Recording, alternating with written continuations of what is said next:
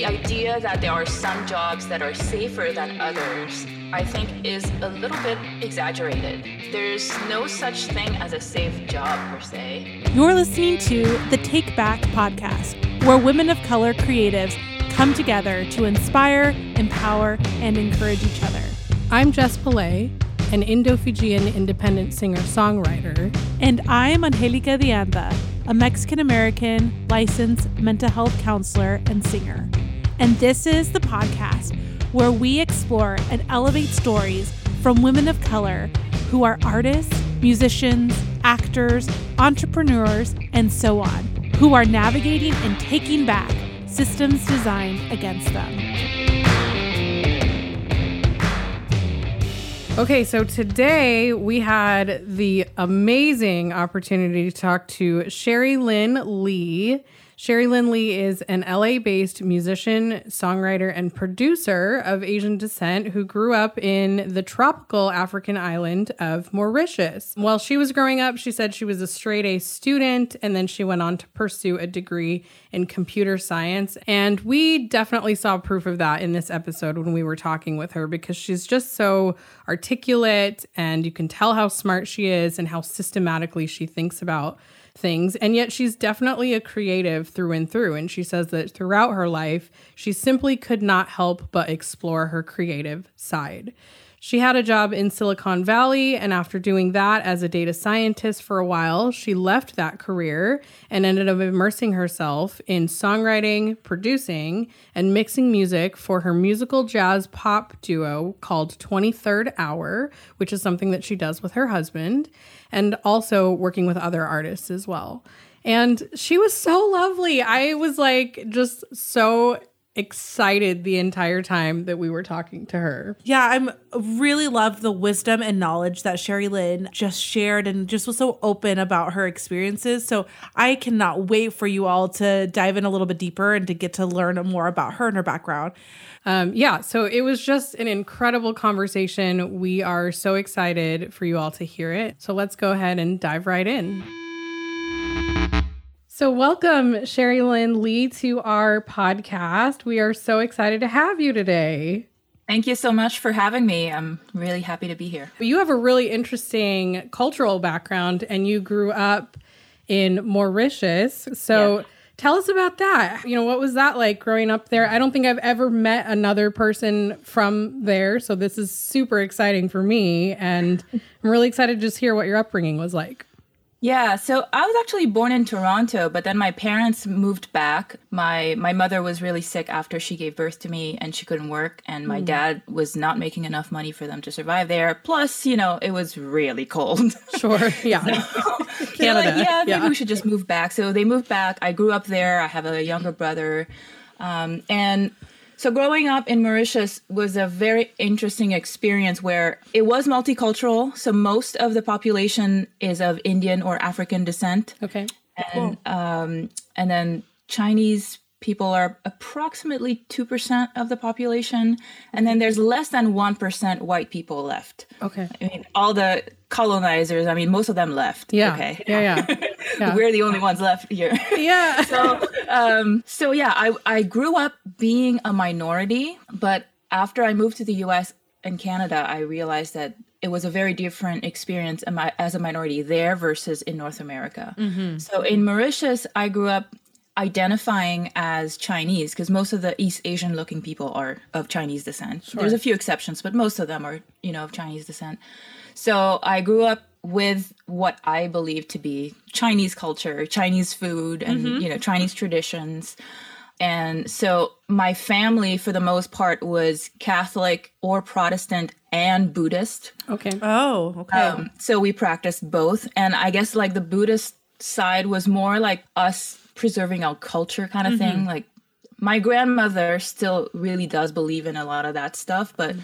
I think a lot of the younger generation not so much we just do it because it's our culture and we want to preserve right. it and we you know do the rituals and all that stuff and then after high school i moved back to canada i went to toronto for my degree and i looked around and i saw so many people of asian descent around me and east asian descent and it was kind of strange. Like we were still a minority, but there were way more of us. Yeah, yeah.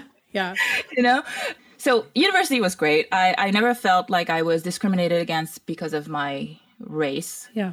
Um, there was some gender discrimination because I was in a computer right. science program and I was one of very, very few women in that computer science program. Mm-hmm. Um, and again, like I didn't realize that that was what was going on at the time. It's only looking back that I was like, oh my God, that was so sexist. Yeah. you know um, so yeah a lot of a lot of those experiences i think when i went through them i didn't understand what was going on i just like oh okay that's just how life is that's just how people are uh, i didn't really understand the social and cultural context around a lot of the experiences that i've had Yeah. so I graduate with a computer science degree. I land a job at a startup. I was really into the startup scene. I wanted to have mm-hmm. my own company. I co-founded a company.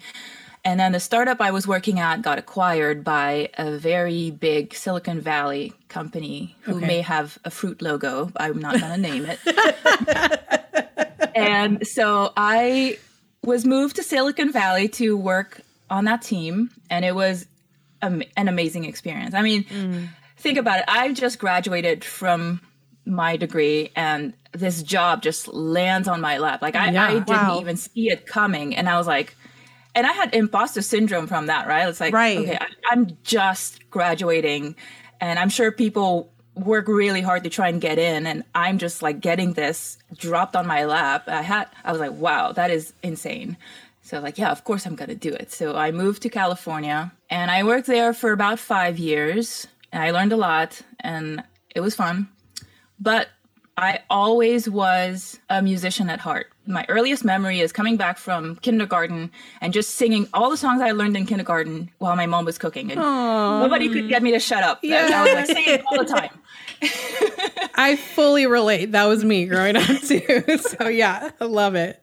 That's awesome. Yeah. And singing lessons weren't a thing there, you know. Mm. It, mm. And if you did have singing lessons, it would be like classical opera, you know. And the music conservatory was really far from where I lived. My mom didn't have a car at the time. So I didn't have any vocal lessons until I, mm. I moved to Canada. Yeah.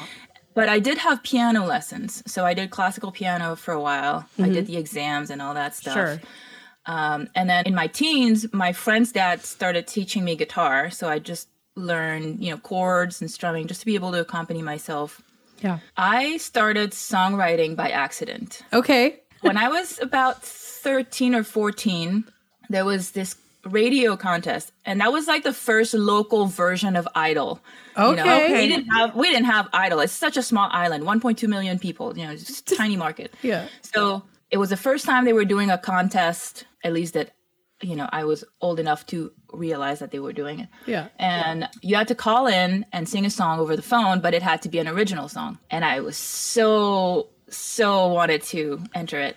So I asked my mom, I said, Mom, can I enter it? And she, she didn't really want me to because my mom is a very reserved person and she's, mm-hmm. she's always been worried about me being getting too much attention from the public at a young age, which is a totally valid concern. Sure. But I mean, I'm a teenager. All Yeah. I wanted to do get famous, right? So, so I'm like, can I do this? And she's like, well, she didn't want to say no outright. So she said, well, I would let you, but it's only for people who write their own songs, and you don't write your own songs. So unfortunately, you can't do the contest. She thought she found a workaround. She thought I mean, she was she thought she was like nailing it, right?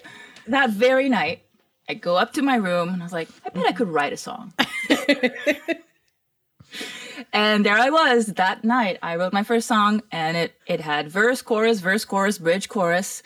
I, I did not enter the contest. I didn't tell her about the song that I wrote. It was weird. It was like right after I finished the song, I had this euphoric feeling like I had just discovered magic, you know, because I mm-hmm. made something out of thin air that didn't exist five minutes ago, but now it does. And I got the songwriting bug. yeah. But I didn't know anybody who was a songwriter around. I mean, I, I don't know. That's something that some other famous, usually white people do, you know, mm-hmm. and not this little Chinese teenager in Mauritius. So I was actually embarrassed to even tell mm. anybody about it. I think I waited several months before I even told my best friend hmm. that I wrote a song. And and then I showed it to my some of my friends and they and they thought that was cool. And in the meantime i was just spending a lot of time at night writing songs. And then eventually i was like okay i, I want to be able to play my songs. So i learned guitar to be able to do that. And then i think the next year i was playing that song for like a music day at school. So i was rehearsing and my my mom heard me singing and she was like who's that song by? Did you write that? I'm like mm-hmm. yeah. Like oh it's good. Well, yeah that's how she found out. So how was that? That sparks all kinds of questions for me as a fellow songwriter. You know i feel like sometimes in asian culture you know not to generalize that broadly but at least in my culture growing up you know i'm indo-fijian and i feel like that creative expression sometimes especially by you know parents and aunties and all of this is sort of like what are you doing? You know so kind of going back to what you were saying earlier about your mom being like i don't want you getting too much attention and you know and it comes from a really meaningful you know Yeah. protective place but there's this sort of tension between protecting your child and also giving them the freedom to really express themselves creatively. And i think we internalize a lot of that stuff right? And so i'm curious to hear you know when your mom gave you that feedback what did that feel like for you to have your mother who comes from this type of a culture essentially to say something that was validating and made you feel like oh she actually appreciates what i did did you did that create any kind of interesting feelings for you Yeah, you know, I'm trying to remember. I think I did feel validated, um, and I and I was relieved because the stereotypical Asian parent feedback would be not very encouraging, Right. but so I was relieved to not have gotten that, you know, first of all. But I also knew that even though she liked it, that she still wouldn't want me to pursue it too seriously. Mm-hmm. sure And I understood why and I understood where she was coming from. And I had no intention of going against that until I was an adult. Mm-hmm. Mm-hmm. Um, because I know that she comes from a good place. And I don't know, my, my parents did a very good job of being stern, but like letting me feel like that was coming from a good place. Like I, I never had the rebellion, like, oh, you're so, you know, you're so overprotective and like, I hate you mm-hmm. kind of thing. Like I never got that. Yeah. I always felt that, you know, it was coming from a good place and I should listen to them mm-hmm. Until I'm an adult and I can make my own decisions. And then, you know, hopefully they will support me. yeah So, yeah, I was kind of cool with it yeah as long as, you know, she didn't prevent me from doing it, which she never did. yeah Yeah. Yeah. Did you feel generally supported, like growing up when you started taking on new instruments and exploring your songwriting? What was your relationship like with your family in that context? Yeah. Um, they they knew early on that I was really into music, and they were very supportive. I started ballet, Chinese ballet lessons when I was, I think, seven. I started piano lessons when I was eight or nine, and then guitar lessons at fourteen. And like right around the time Idol started in West, there was a Star Academy in France, and that's what I was following because we we didn't really follow Idol there. Um, and they had like dances and stuff. So I was really into dance for a while. So I would get together with my friends and we would learn those steps, or I would come up with some steps and teach it to them, and we Yeah. would perform at school. And they were very supportive of that. My friends would come over, we'd practice, you know, and all that. And they were always supportive, but they always told me, you know, you should also make sure you study and, Yes. you know, not not make that your plan A. Yeah. Yeah. um And I guess I was lucky because I was a pretty good student. I got good grades in school. So they were like, hey, as long as you're doing well in school, we don't care. You know, if you want to do that, do that. Yeah. So at what point did you say, I think I'm going to go in the tech direction, even though I've clearly got this passion for music and am invested in this art, but I know I need to pick that stable career or whatever? Like, what led you to the computer science choice? I loved music and I loved, you know, being creative, but I also loved science and programming. Um, programming was my favorite class in school. We didn't have music class. We had visual arts, but I wasn't great at that. I enjoyed it, but I was not great at it.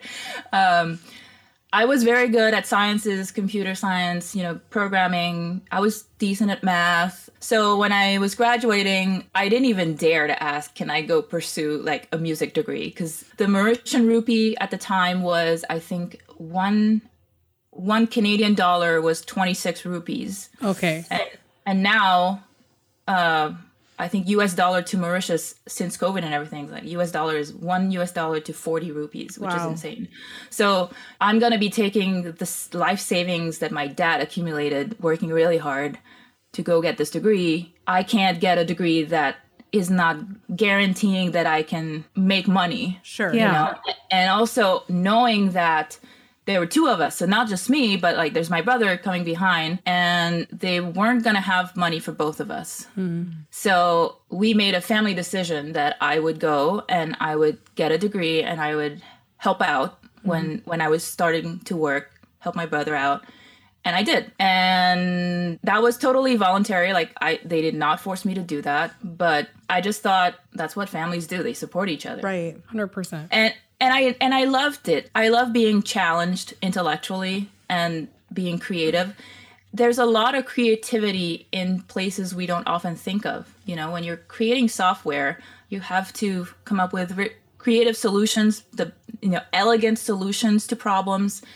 Uh, what is the most efficient way that you can accomplish this that will run the fastest, that will make the most sense for the people who are using it, and all that stuff. So there was a lot of creativity involved in programming, which is why I really gravitated towards that as opposed to something else. I just really felt like I could create something. And again, it's software is you're creating something out of nothing and it's still very similar to when you're writing a song where you know it's not there and then it's there and it does this thing Yeah.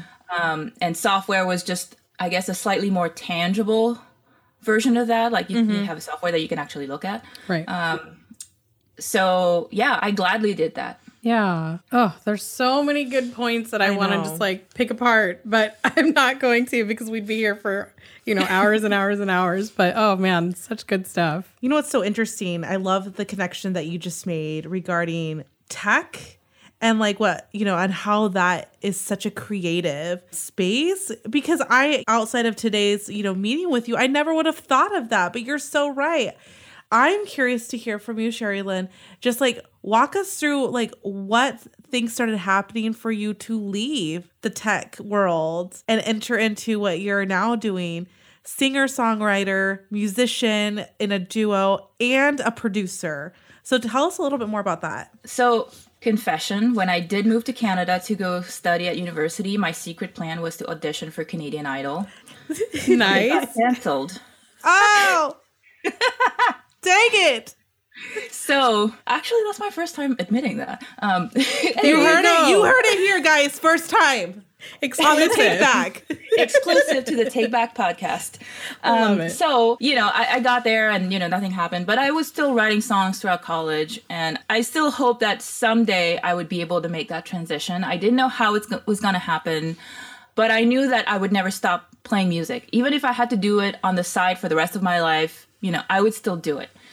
Um, so I moved to Silicon Valley, you know, making good money. I went to a bunch of open mics. Everything, every time I move anywhere, the first thing I do is go to open mics and meet other musicians, right? Because that's my people. Yeah. So I go to open mics, I meet a few collaborators, and I meet the person who is now my duo partner and my husband. And we started writing together, jamming and everything. And we really got into it. Like we were st- we were taking vacations away from our tech jobs to go record our songs in studios. And so we, it was like a vacation slash recording trip. Yeah. Mm-hmm. Um, and we were having a lot of fun doing that. And he he was at the point where he was like okay you know i'm done with tech. I want to leave. So we started crunching the numbers and looking at okay can we do this? And if we did you know how much time would we have? Like if we sold the house and we you know downsized can we do this? And what other sources of income can we get? So we crunched the numbers.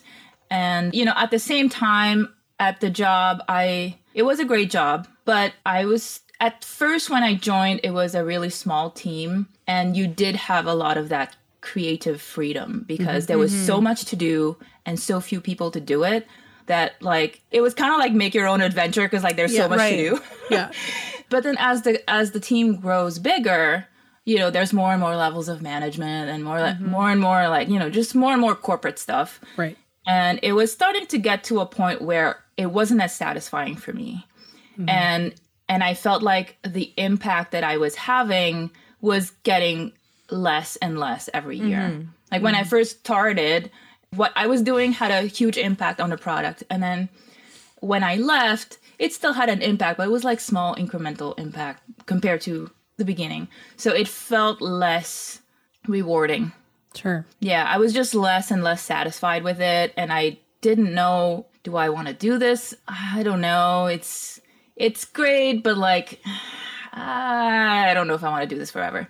So I actually sought counseling. I went to a therapist. I was doing it for I think 6 to 8 months, I don't know, for a while. And I was just, you know, very confused like I really want to leave this job. Am I mm-hmm. crazy? You know, some people would kill for a job like this like if i if i leave a job like that when so many of my friends would have loved to have that job like is that disrespectful to them like i don't know i just had so many doubts you know and after months and months of therapy i am happy to announce that i finally figured out why i had so much anxiety like i i actually had anxiety where um, I would go to work and my stomach would be upset. Like I would not feel well.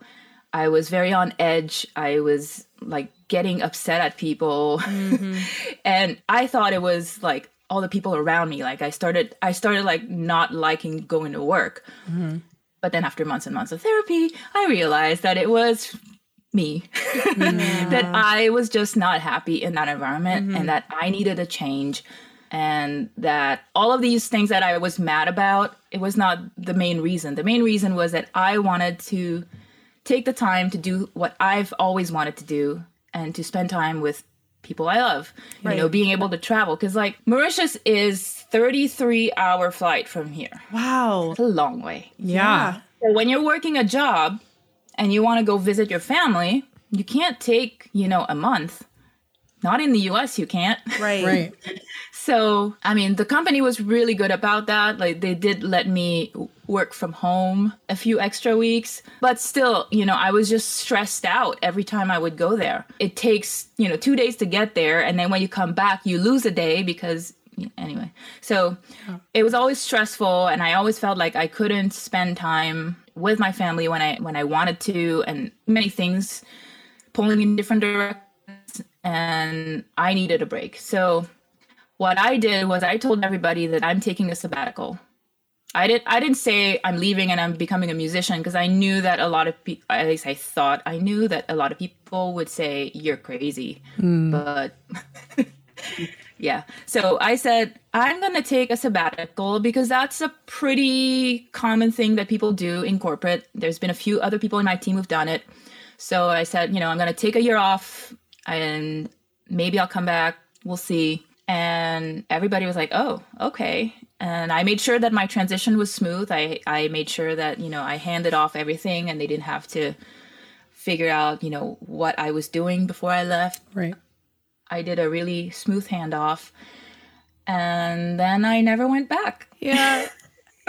So then I leave, and I'm like, okay, we need to figure this out. um, we knew that we had a few years where you know we had accumulated enough income from our tech jobs that we could do this, and we sold the house and all that stuff. So we were very privileged to have that, and I know not a lot of people have that. So I definitely acknowledge that privilege, but. I didn't want to rely on that, you know, and I wanted to start getting into film and TV sync licensing. Hmm. So I started researching, I took a few courses, and then I started writing songs that, you know, would maybe fit that better than just artist songs.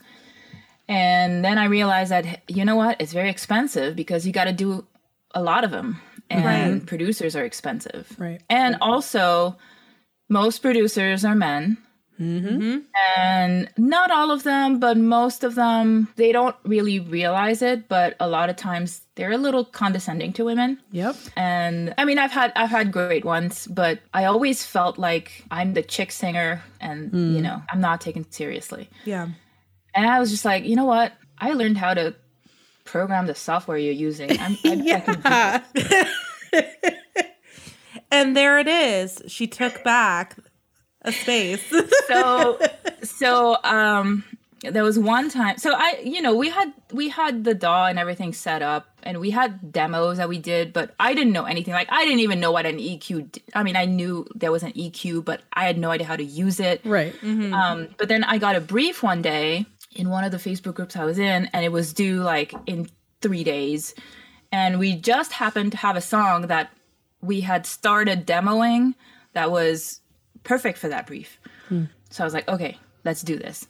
And I, I have no idea what I'm doing. Okay. So I open Logic and it's super simple. There's one guitar, our duet vocals, and we were like, okay, this needs like a toy piano sound. So we play the piano and I go on Google how to make toy piano sound in Logic. Literally. And I find this tutorial that said, oh, you bring up this EQ and you roll off the high and you roll off the low and you like, okay. Oh, I got a toy piano sound. Good. And then there was some noise on the guitar, like how to remove fret noises on guitar. And then I started playing around with the reverb a little bit and I sent it off. It got signed. That's Look at that. amazing. I'm like, what? Oh, And so I couldn't believe it. I Yeah. couldn't believe it. I, I did that in like, I don't know, two days. So that really set it off for me because Yeah. I was like, okay, I have no idea what I just did, but apparently it worked. So Yeah. no, I think I think there's something here. So since then, I've been trying to do more and more. So I went back to that mix. By the way, it was awful. I don't know what they were. so uh, after after like a few weeks, I, I was learning a lot, and I was like, okay, I'm gonna redo this mix, and I'm gonna like switch it without them even knowing because like they hadn't downloaded it yet, and I did. Um, so the- the first great. mix, hopefully nobody ever heard again. But yeah, so then we decided, okay, we're gonna do a Christmas album, and we're like, okay, we're gonna produce it. I'm not super comfortable mixing it yet, but we'll produce it. So we produced it. We used a Logic drummer, and again, like I'm learning from tutorials on YouTube and all that stuff. I started uh, an online mixing course to learn the basics, send it off to a mixer, get it back. And then the next Christmas EP that we put out, I produced and mixed everything. And so f- now, for most of our stuff, I produce and mix. And then I do have a mastering engineer that I work with who gives me really good rate, who does all the mastering. But Okay. yeah, now I do everything. It's amazing. amazing. So cool. What does that feel like to have that agency and that kind of creative control for you now where you're like, I get to take this vision and this idea and execute it the way that I want to on my terms, my time, using my talent and my skills? It is amazing. And I recommend it to everybody. Yeah.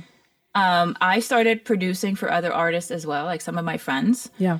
and that same thing like i i volunteered to do one and he loved it and i was like oh okay so i guess i could do more but yeah i i really encourage especially women you know uh to at least try it out at first i have to admit I hated it. It was awful. I didn't know what I was doing. It was frustrating trying to record and, you know, give a good vocal performance while trying to monitor your levels and, you know, Logic doing its thing and crashing and, you know, just all that stuff. There is a very painful beginning. I'm not to lie. But once you get past that, it's awesome. Yeah. That's great. And I always recommend that people start small. Maybe you just start with learning how to record your vocal at home so you don't have to go to someone else. Right. Like now, I don't want to go somewhere to track because I like the privacy of my own studio. I don't want mm-hmm. people looking at me making funny faces while I'm trying to reach those high notes. Okay, Right. I don't.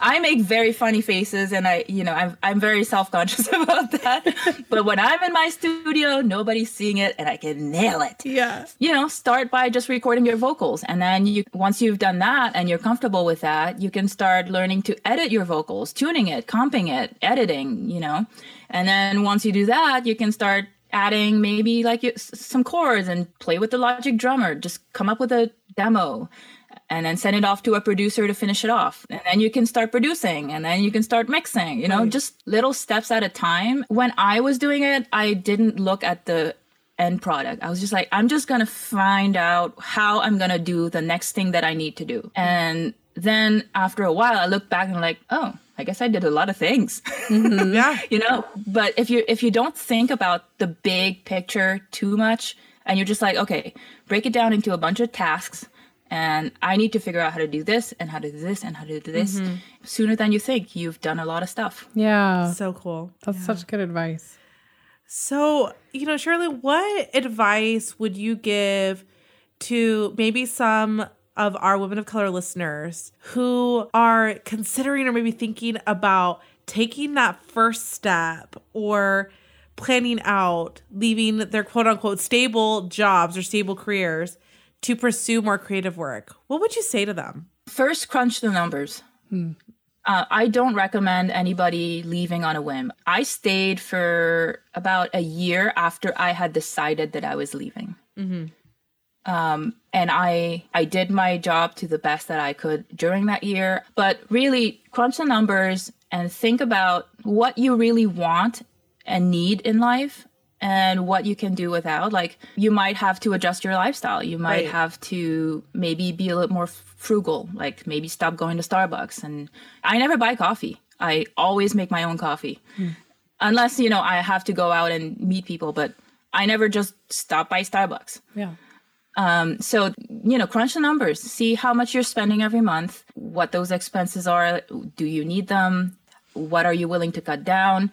And then when you get your budget and, you know, figure out, okay, what can you sell? What, what can you get rid of? And figure out, okay, how long will you have enough money to sustain yourself before, you know, you can make income from other stuff. And, you know, a lot of people start developing that income stream first and then they leave which Yeah. you know would be a lot less stressful if you're a person who gets crippled with anxiety. So that's mm-hmm. something you need to mm-hmm. think about too.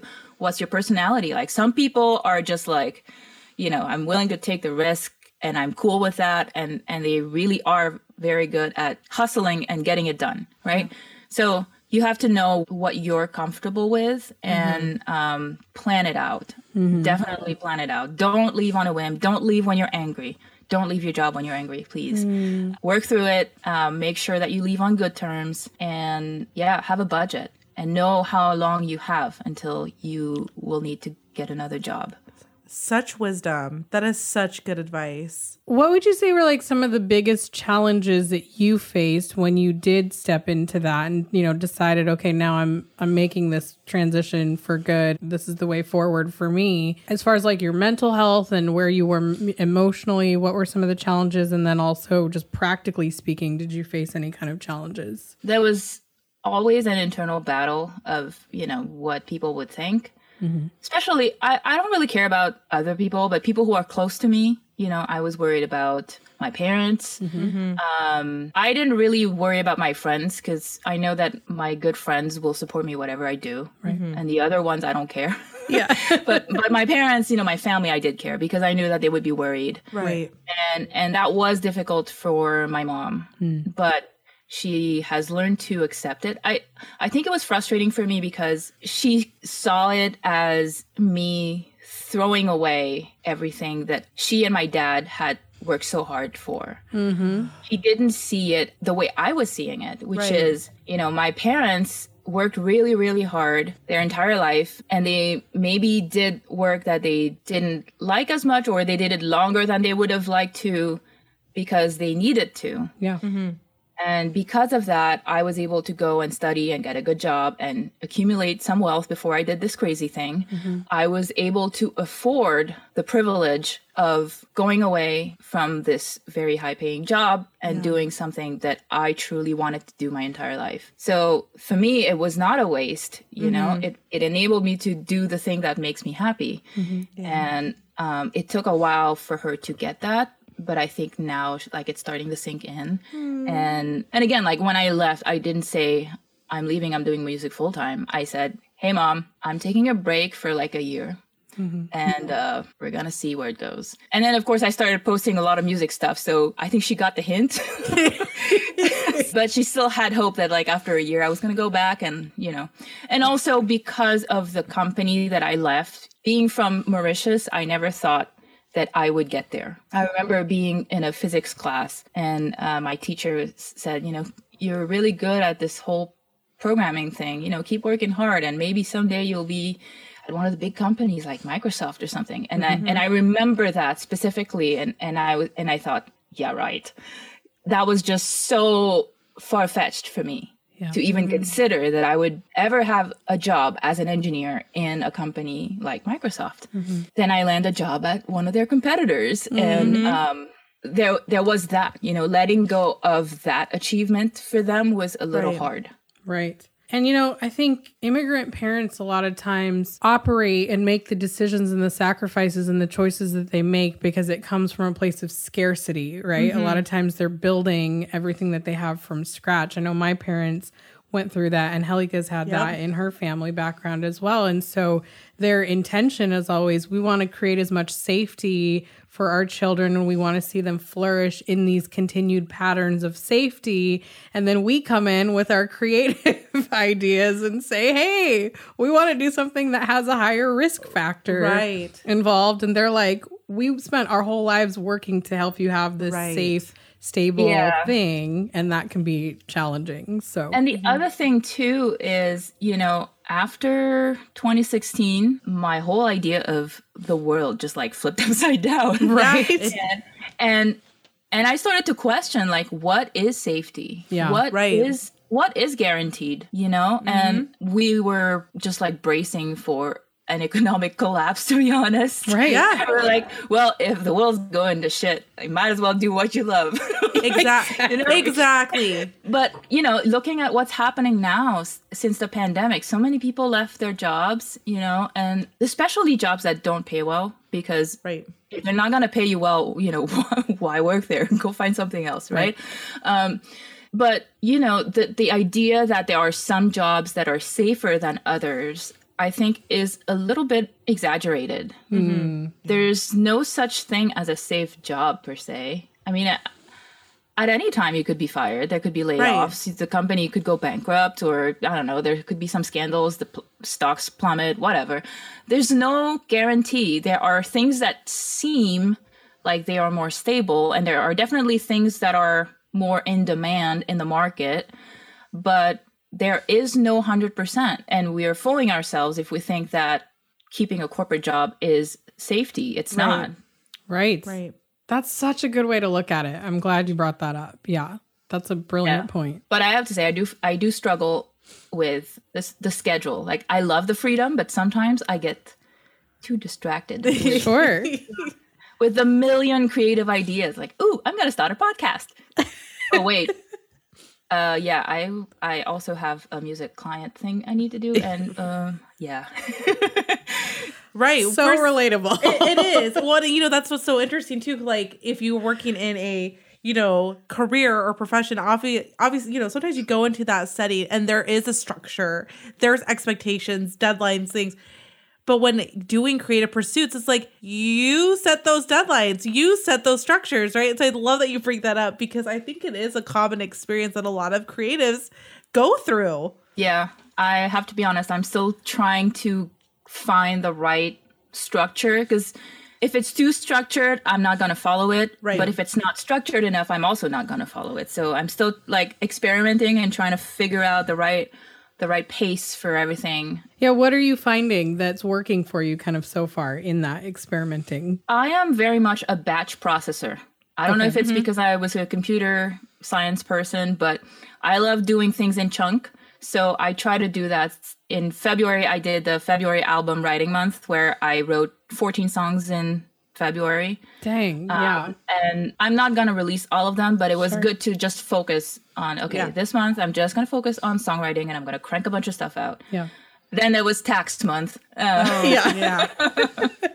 so i think for me i i like to work on like several months i like to do a few weeks at a time focus on one thing that way i can go deep but then i also get a break Yeah. afterwards Yeah. so I'm trying to figure that out, but I think that's more or less what's working for me. So you're creating these kind of ebbs and flows for yourself where you have Yeah. busier seasons and then downtime and it mm-hmm. kind of balances itself out. Yeah, that's great. Yeah, because I've I've always admired people who can do a little bit of everything every day. That is just mm-hmm. so not me. Yeah. People who say, you know, just work out five minutes a day, write five minutes in your journal every day. Like that's just not me. I can write like a whole journal and then I'm not gonna do it. But I love I love that you could just say so authentically like that's great that you could do that and that is not for me and I'm going to do my own thing. And I think that's so that's so refreshing. It's powerful, right? Yes, to claim that and to to know that about yourself. I think there's some agency in that, which is great. Yeah. I still try. But Sure. I'm telling you, I fail every single time. I have a good streak for like a week, maybe a few weeks, and then it's like, oh yeah, I forgot to do it for four weeks. Oops. Well, Sherry Lynn, I'm dying to hear a little bit more about what creative projects that you're currently working on. Tell our listeners a little bit about the podcast that you've started. Yeah. So during the February album writing month, I co-wrote with an another API artist, and she's Filipino. We met at a listening session, and we're like, "There's not that many people who are Asian artists, so we got to write together. You know, we got to get together." And and we started talking about just our experience, and we noticed so many common experiences that we have that you know white people don't yeah. uh, especially as women too. Like, there's a lot of stuff that we have encountered that other people have not, and and it was so cathartic to meet somebody else who got it. Yeah. So we wrote a song and we were really proud of it, and we were discussing how we're going to release it and our marketing plan. And so we did a Zoom call. We're like, okay, okay, maybe we can like create some content for AAPI month, um, you know, put it on TikTok or whatever. And as we were talking, like there were so many ideas. We were like, you know what? It would make a good podcast. Yeah. And so we decided to start a podcast that is telling the stories of the Asian diaspora, and not just in the US, but everywhere else. We're focusing on the US right now, but we will talk to other people as well. And the idea is that the experiences that we have, there's a lot of commonalities. Mm-hmm. So it, it it does feel great to, you know, meet people and have those conversations and feel validated for us. But also there's so many nuances that is not something that somebody who's not in the community would know Right. you know so we want to bring those nuances and those diverse experiences and basically help people see us as more than the stereotypes that they see you know when you think aapi a lot of people think east asians and people who look like me but there's so many people who don't look like me Yeah. so getting to know those cultures getting to share those stories but also getting to share the little slices of america or whatever country it is that we're growing up in Yeah. that we experience because they're not all the same that's the gist of the podcast What's the podcast it's called nuances beyond first impressions with the asian diaspora Okay. Awesome. And we'll be sure to include a, a link to that in our show Yeah. notes so that our listeners can check it out because that's like feels like a sister podcast It in a way. totally That's what we're doing. yeah Love it. I love that you're doing that. That's awesome. Yeah. And you know, because there's so many there are so many experiences that if you're not in that community, you don't even think of. And even if Right. you are in that community, you don't think of. For example, I reached out to somebody and they said, Well, you know, I don't know if I'm qualified to do this podcast because I, I am Asian, but I'm adopted. And I was like, No, this is perfect. I would love to know your story. You know, Yep. there's all these stories. Like, uh, there's another guest who is mixed. She's white and Asian. And Right. you know her experience is very different so there's so many layers to this and so many different nuances between Totally. all of our stories Yeah. that i hope makes us more human to the people who don't have the opportunity to meet us Yeah. Yeah. you know because let's face it there are some places that are not very diverse and it's not really their fault i mean if you're born in a town that is all white it's not your fault and Right. you know i can understand that if you're the only thing you've seen about asian americans is harold and kumar Yeah. you have um, kind of a not very well-rounded perception of us you know and it's not your fault so uh yeah listen to the podcast yeah. and then uh, aside from that i am trying to build my business you know as a producer as a vocalist for hire i'm trying to put together my first solo release in a long time because I've done a lot of stuff with my duo, but now I want to do some solo stuff as well that's different, a different sound. I am mixing a piano album for my husband, and I think we're going to do a solo guitar album for him as well. So I've got that going on. Uh, yeah, a lot of stuff. So yeah, cool. love Keep it. me busy. yeah, totally. So we're gonna go into our final little segment. Um, it is called the final five and five, where we're gonna be asking five questions, and the goal is hopefully in under five minutes. So, Okay. Sherry Lynn, are you ready? I'm ready. Alrighty. Okay, what is currently inspiring your creativity? This could either be a book or a podcast, a place, music that you're listening to, movies, whatever you would define as creative or inspiring. Oh, there's so much. Well, lately, the past few weeks, it's been the interviews that I've been doing for the podcast because there's just so many great stories.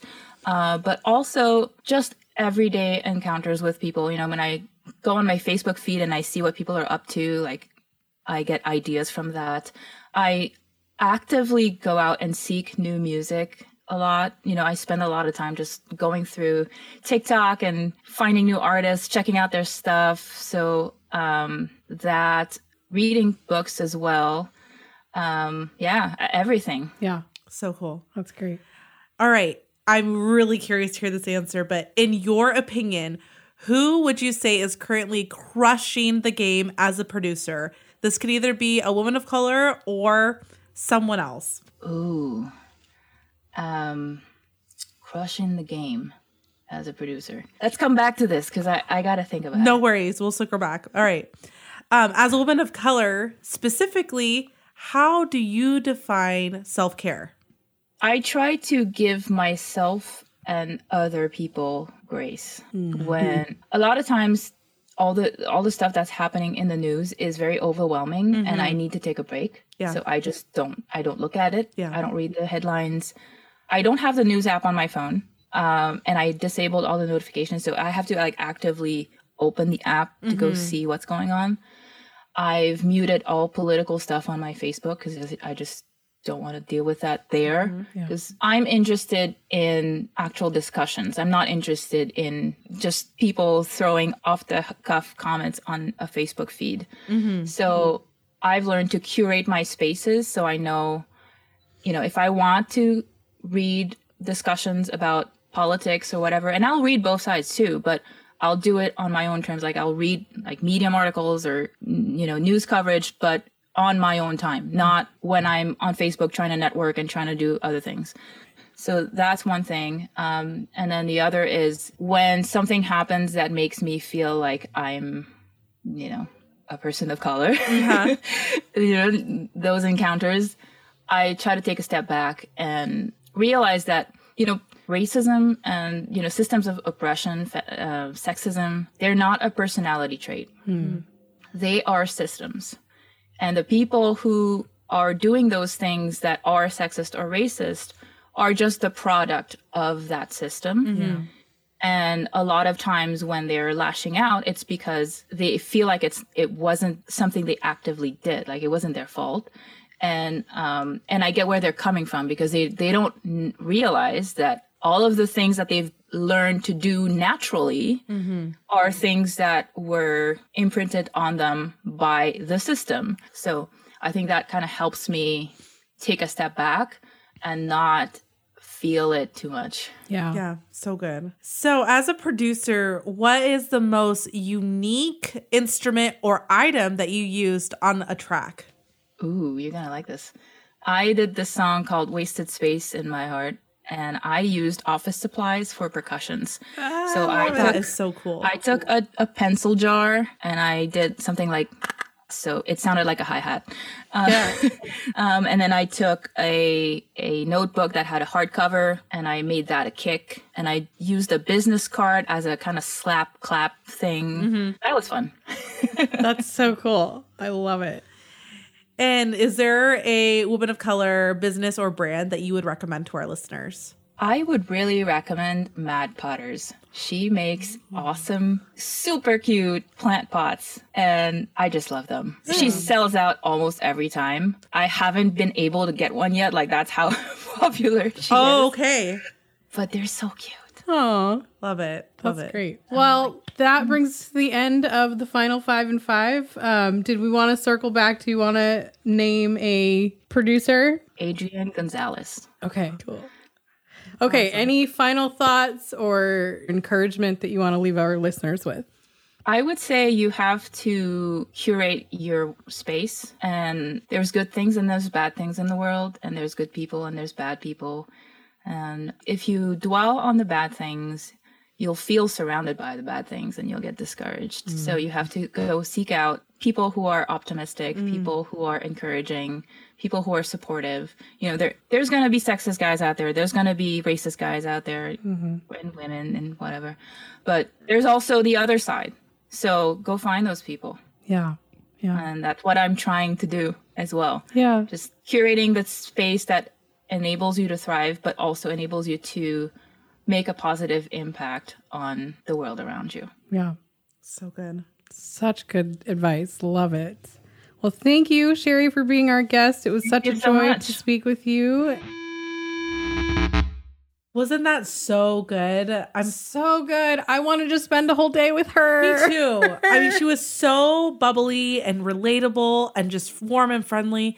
And really practical. Yes, extremely practical. I you can see that computer science mind at work, you know, where it's like I feel like a lot of times creative people are a little bit all over the place. I mean, we're like that, right? We're all over the place and sometimes I have a hard time really focusing on things, but she was like so systematic in her thinking and has that like problem solver tendency in the way that she thinks about her life and her story and her creative work, which is why I think she's crushing the game. And yeah, well, I loved that um, Sherry Lynn was able to be on our show, and I hope you guys all enjoyed hearing her story and getting to learn just the wisdom that she brought. So, thank you once again for listening to our episode. Please check us out on our website at thetakebackpodcast.com and make sure to subscribe to our mailing list. You can go ahead and also follow us on Instagram at the Take Back Podcast. And if you're a woman of color creative who's listening with a compelling story that you want to share with our listeners, please, please, please message us. You can message us either on our website or on Instagram. And most importantly, make sure to leave a review and, if you want to, a five star rating. Thanks again for joining us, and we'll see you all next time. Want to be a creative revolutionary with us? Visit thetakebackpodcast.com to learn more.